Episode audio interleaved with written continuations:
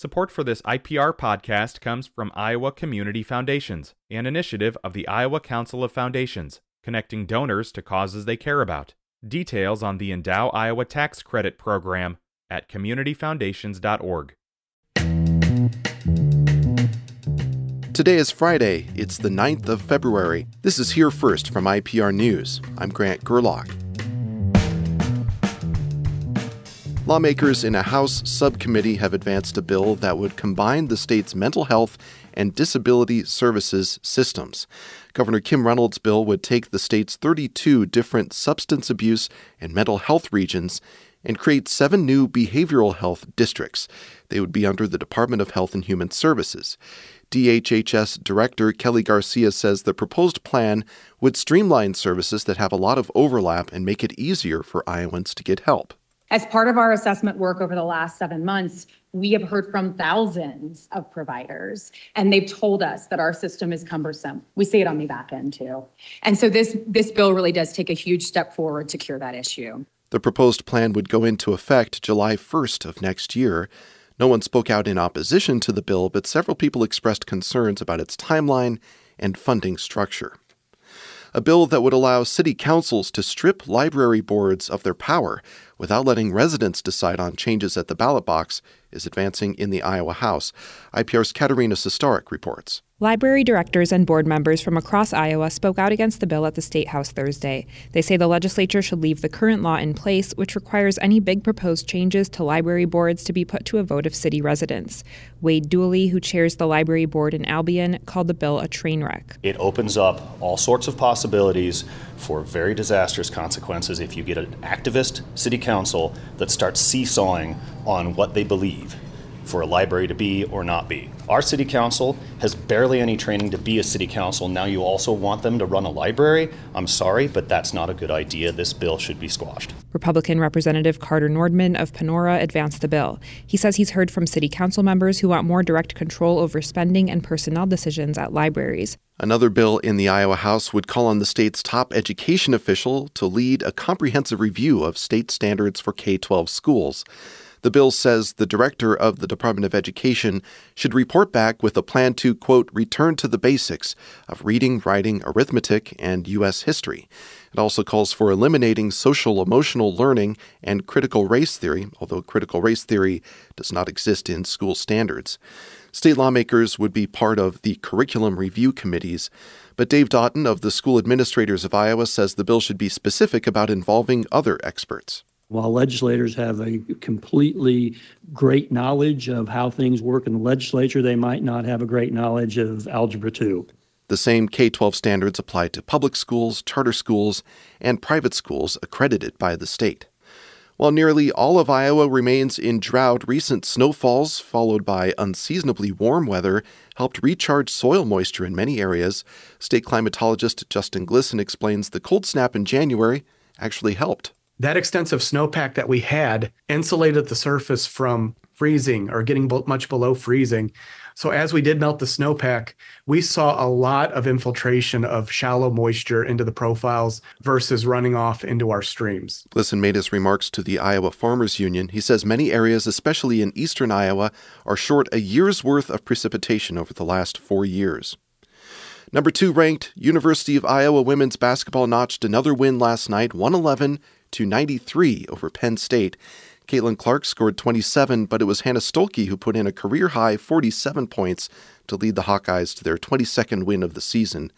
Clark is now within thirty-eight points of the all-time N C double A women's basketball scoring record, with their next match coming up on Sunday at Nebraska. This is Here First.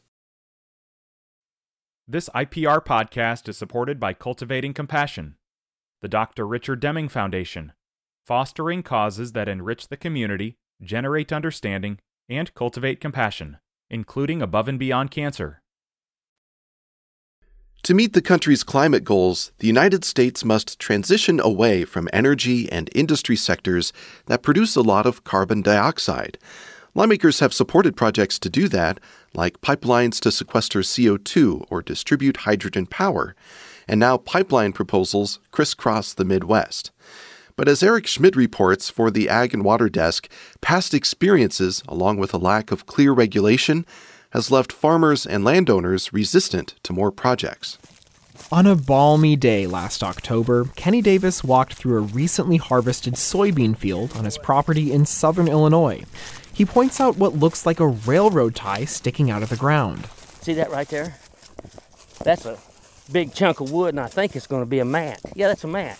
Davis says it's leftover debris from years earlier when the natural gas company Spire built a new pipeline through the middle of his property.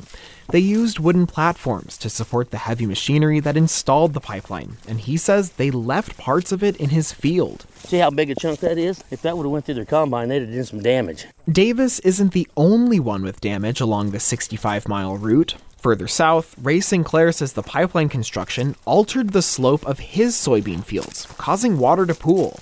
This green spot over here is a wet spot that we were not able to plant this spring.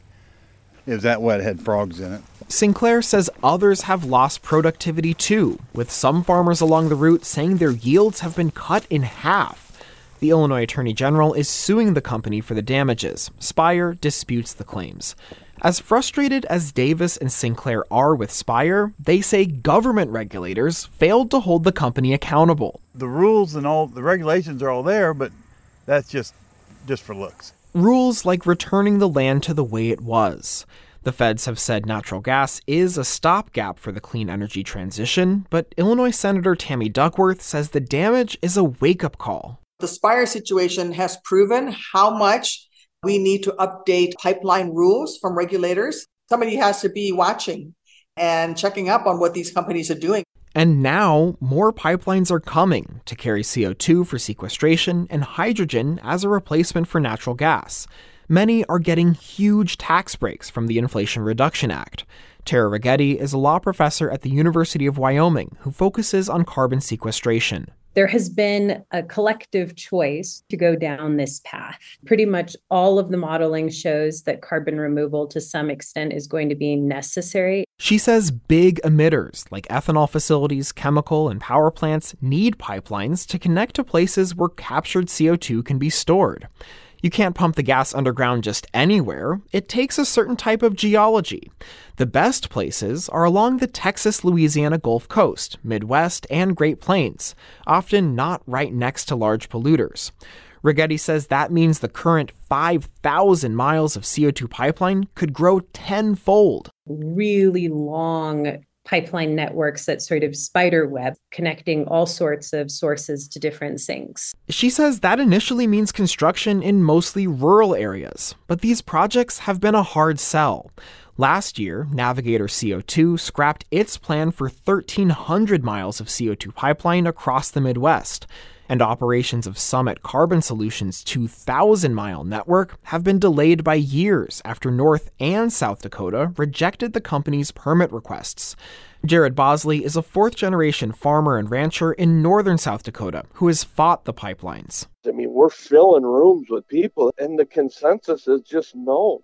We don't want it. Proponents say the C O two pipeline projects would extend the life of the ethanol industry, but Bosley says it won't directly benefit farmers, and they shouldn't have to give up their land. You get absolutely nothing from this C O two thing. Rigetti, the law professor, says that's understandable, especially for a new technology. Why should they be bearing those risks personally if they don't have any, you know, individual benefit from it or use of it as well? She says communities where this infrastructure passes through should benefit from it, like getting a share of the billions of dollars these projects stand to generate.